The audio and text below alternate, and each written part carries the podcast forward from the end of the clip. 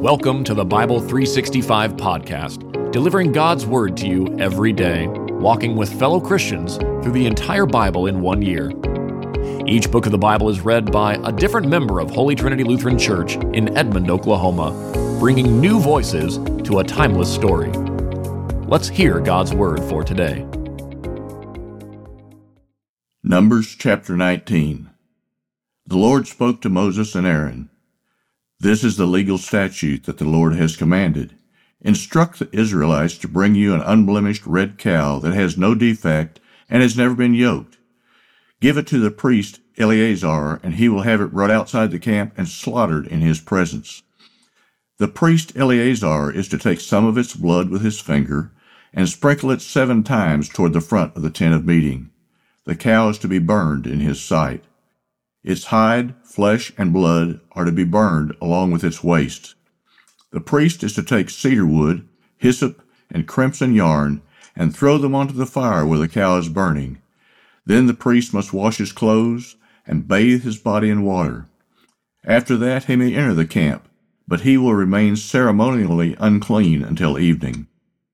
The one who burned the cow must also wash his clothes and bathe his body in water, and he will remain unclean until evening.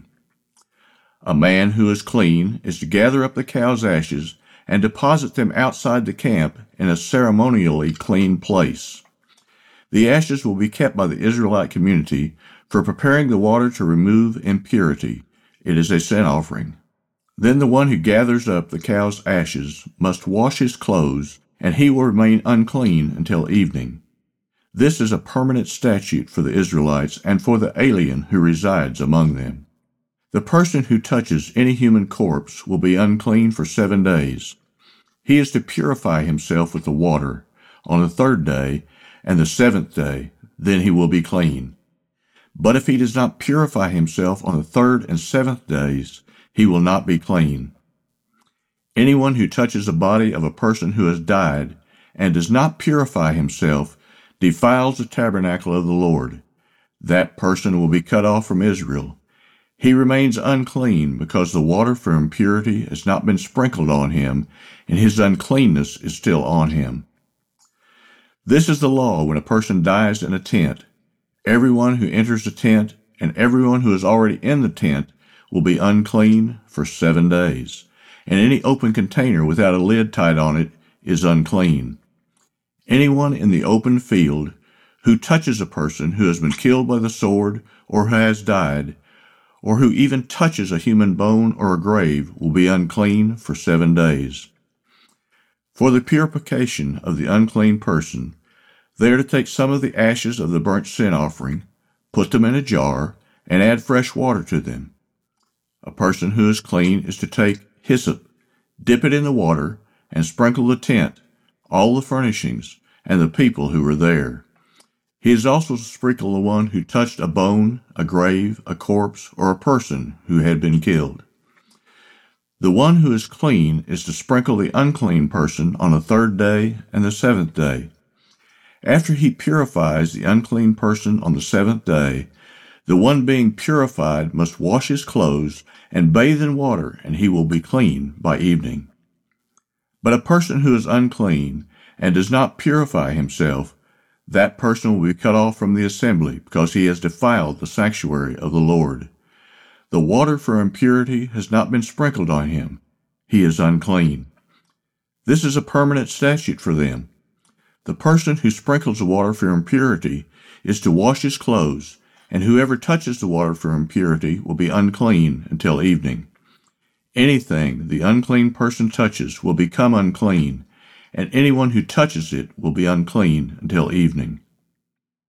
Numbers chapter 20. The entire Israelite community entered the wilderness of Zin in the first month, and they settled in Kadesh. Miriam died and was buried there. There was no water for the community, so they assembled against Moses and Aaron. The people quarreled with Moses and said, if only we had perished when our brothers perished before the Lord. Why have you brought the Lord's assembly into this wilderness for us and our livestock to die here? Why have you led us up from Egypt to bring us to this evil place? It is not a place of grain, figs, vines, and pomegranates, and there is no water to drink. Then Moses and Aaron went from the presence of the assembly to the doorway of the tent of meeting. They fell face down, and the glory of the Lord appeared to them. The Lord spoke to Moses, Take the staff and assemble the community. You and your brother Aaron are to speak to the rock while they watch, and it will yield its water. You will bring out water for them from the rock and provide drink for the community and their livestock. So Moses took the staff from the Lord's presence just as he had commanded him. Moses and Aaron summoned the assembly in front of the rock, and Moses said to them, Listen, you rebels, must we bring water out of this rock for you? Then Moses raised his hand and struck the rock twice with his staff, so that abundant water gushed out, and the community and their livestock drank. But the Lord said to Moses and Aaron, because you did not trust me to demonstrate my holiness in the sight of the Israelites, you will not bring this assembly into the land I have given them. These are the waters of Meribah, where the Israelites quarreled with the Lord, and he demonstrated his holiness to them. Moses sent messengers from Kadesh to the king of Edom. This is what your brother Israel says. You know all the hardships that have overtaken us. Our ancestors went down to Egypt, and we lived in Egypt many years, but the Egyptians treated us and our ancestors badly. When we cried out to the Lord, he heard our plea and sent an angel and brought us out of Egypt. Now look, we are in Kadesh, a city on the border of your territory. Please let us travel through your land. We won't travel through any field or vineyard or drink any well water.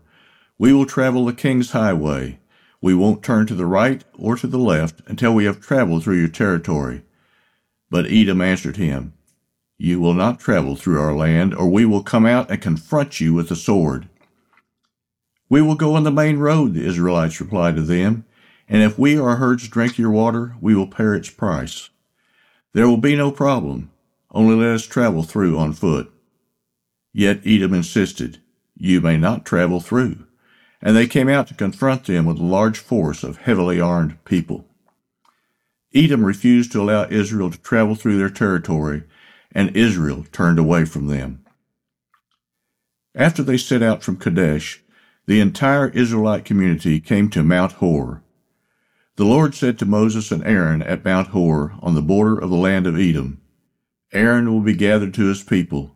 He will not enter the land that I have given the Israelites because ye both rebelled against my command at the waters of Meribah. Take Aaron and his son Eleazar, and bring them up Mount Hor. Remove Aaron's garments and put them on his son Eleazar. Aaron will be gathered to his people and die there. So Moses did as the Lord commanded, and they climbed Mount Hor in the sight of the whole community. After Moses removed Aaron's garments and put them on his son Eleazar, Aaron died there on top of the mountain. Then Moses and Eleazar came down from the mountain. When the whole community saw that Aaron had passed away, the entire house of Israel mourned for him thirty days. Numbers chapter 21 When the Canaanite king of Arad, who lived in the Negev, heard that Israel was coming on the Atharim road, he fought against Israel and captured some prisoners. Then Israel made a vow to the Lord If you will hand this people over to us, we will completely destroy their cities. The Lord listened to Israel's request and handed the Canaanites over to them, and Israel completely destroyed them and their cities. So they named the place Hormah. Then they set out from Mount Hor by the way of the Red Sea to bypass the land of Edom. But the people became impatient because of the journey. The people spoke against God and Moses. Why have you led us up from Egypt to die in the wilderness? There is no bread or water, and we detest this wretched food.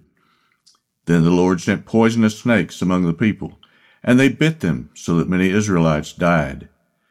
The people then came to Moses and said, We have sinned by speaking against the Lord and against you. Intercede with the Lord so that he will take the snakes away from us. And Moses interceded for the people. Then the Lord said to Moses, Make a snake image and mount it on a pole. When anyone who is bitten looks at it, he will recover. So Moses made a bronze snake and mounted it on a pole. Whenever someone was bitten and he looked at the bronze snake, he recovered. The Israelites set out and camped at Oboth. They set out from Oboth and camped at Ir Abarim in the wilderness that borders Moab on the east. From there they went and camped at Zered Valley. They set out from there and camped on the other side of the Arnon River in the wilderness that extends from the Amorite border, because the Arnon was the Moabite border between Moab and the Amorites. Therefore it is stated in the book of the Lord's wars, Waheb in Suphah and the ravines of the Arnon, even the slopes of the ravines that extend to the site of Ar and lie along the border of Moab. From there they went to Beer, the well the Lord told Moses about. Gather the people so I may give them water. Then Israel sang this song Spring up, well, sing to it. The princes dug the well, the nobles of the people hollowed it out with a scepter and with their staffs. They went from the wilderness to Mattanah, from Mattanah to Nahaliel, and from Nahaliel to Bamoth, from Bamoth to the valley in the territory of Moab, near the Pisgah highlands that overlooked the wasteland. Israel sent messengers to say to King Sihon of the Amorites, Let us travel through your land. We won't go into the fields or vineyards. We won't drink any well water. We will travel the king's highway until we have traveled through your territory. But Sihon would not let Israel travel through his territory. Instead, he gathered his whole army and went out to confront Israel in the wilderness. When he came to Jahaz, he fought against Israel. Israel struck him with the sword and took possession of his land from the Arnon to the Jabbok, but only up to the Ammonite border because it was fortified. Israel took all the cities and lived in all these Amorite cities, including Heshbon and all its surrounding villages. Heshbon was the city of King Sihon of the Amorites, who had fought against the former king of Moab and had taken control of all his land as far as the Arnon. Therefore the poets say, Come to Heshbon, let it be rebuilt, let the city of Sihon be restored. For fire came out of Heshbon, a flame from the city of Sihon. It consumed Ar of Moab, the citizens of Arnon's heights. Woe to you, Moab! You have been destroyed, people of Chemosh. He gave up his sons as refugees and his daughters into captivity to Sihon the Amorite king. We threw them down. Heshbon has been destroyed as far as Dibon. We caused desolation as far as Nophah, which reaches as far as Medeba. So Israel lived in the Amorites' land. After Moses sent spies to Jazer, Israel captured its surrounding villages and drove out the Amorites who were there. Then they turned and went up the road to Bashan, and King Og of Bashan came out against them with his whole army to do battle at Edrei. But the Lord said to Moses, Do not fear him for I have handed him over to you along with his whole army and his land. Do to him as you did to King Sihon of the Amorites who lived in Heshbon. So they struck him, his sons, and his whole army until no one was left, and they took possession of his land.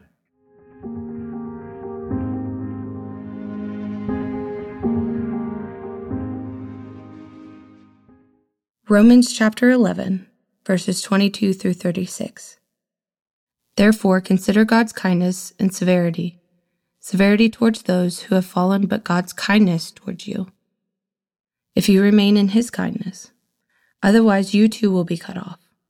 And even they, if they do not remain in unbelief, will be grafted in, because God has the power to graft them in again. For if you were cut off from your native wild olive tree, and against nature were grafted into a cultivated olive tree, how much more will these the natural branches be grafted into their own olive tree. I don't want you to be ignorant of this mystery, brothers and sisters, so that you will not be conceited. A partial hardening has come upon Israel until the fullness of the Gentiles has come in. And in this way, all Israel will be saved. As it is written, the deliverer will come from Zion. He will turn godliness away from Jacob, and this will be my covenant with them when I take away their sins. Regarding the gospel, they are enemies for your advantage. But regarding election, they are loved because of the patriarchs, since God's gracious gifts and calling are irrevocable. As you once disobeyed God, but now have received mercy through their disobedience, so they too have now disobeyed, resulting in mercy to you, so that they also may now receive mercy. For God has imprisoned all in disobedience, so that he may have mercy on all. Oh, the depths of the riches, and the wisdom and the knowledge of God! How unsearchable his judgment, and untraceable his ways! For who has known the mind of the Lord? or who has been his counselor, and who has ever given to God that he should be repaid. For from him and through him and to him are all things. To him be the glory forever. Amen. This has been the Bible 365 podcast, a production of Holy Trinity Lutheran Church and School in Edmond, Oklahoma, in collaboration with Cinematic Waves TV and Film Post Production Studios. The Christian Standard Bible is copyright 2017 by Holman Bible Publishers, used by permission. Having heard the word for today, may the same Holy Spirit who inspired Scripture now inspire faith in you to live each day as a disciple of Jesus Christ. Love God, love one another, and love your neighbor.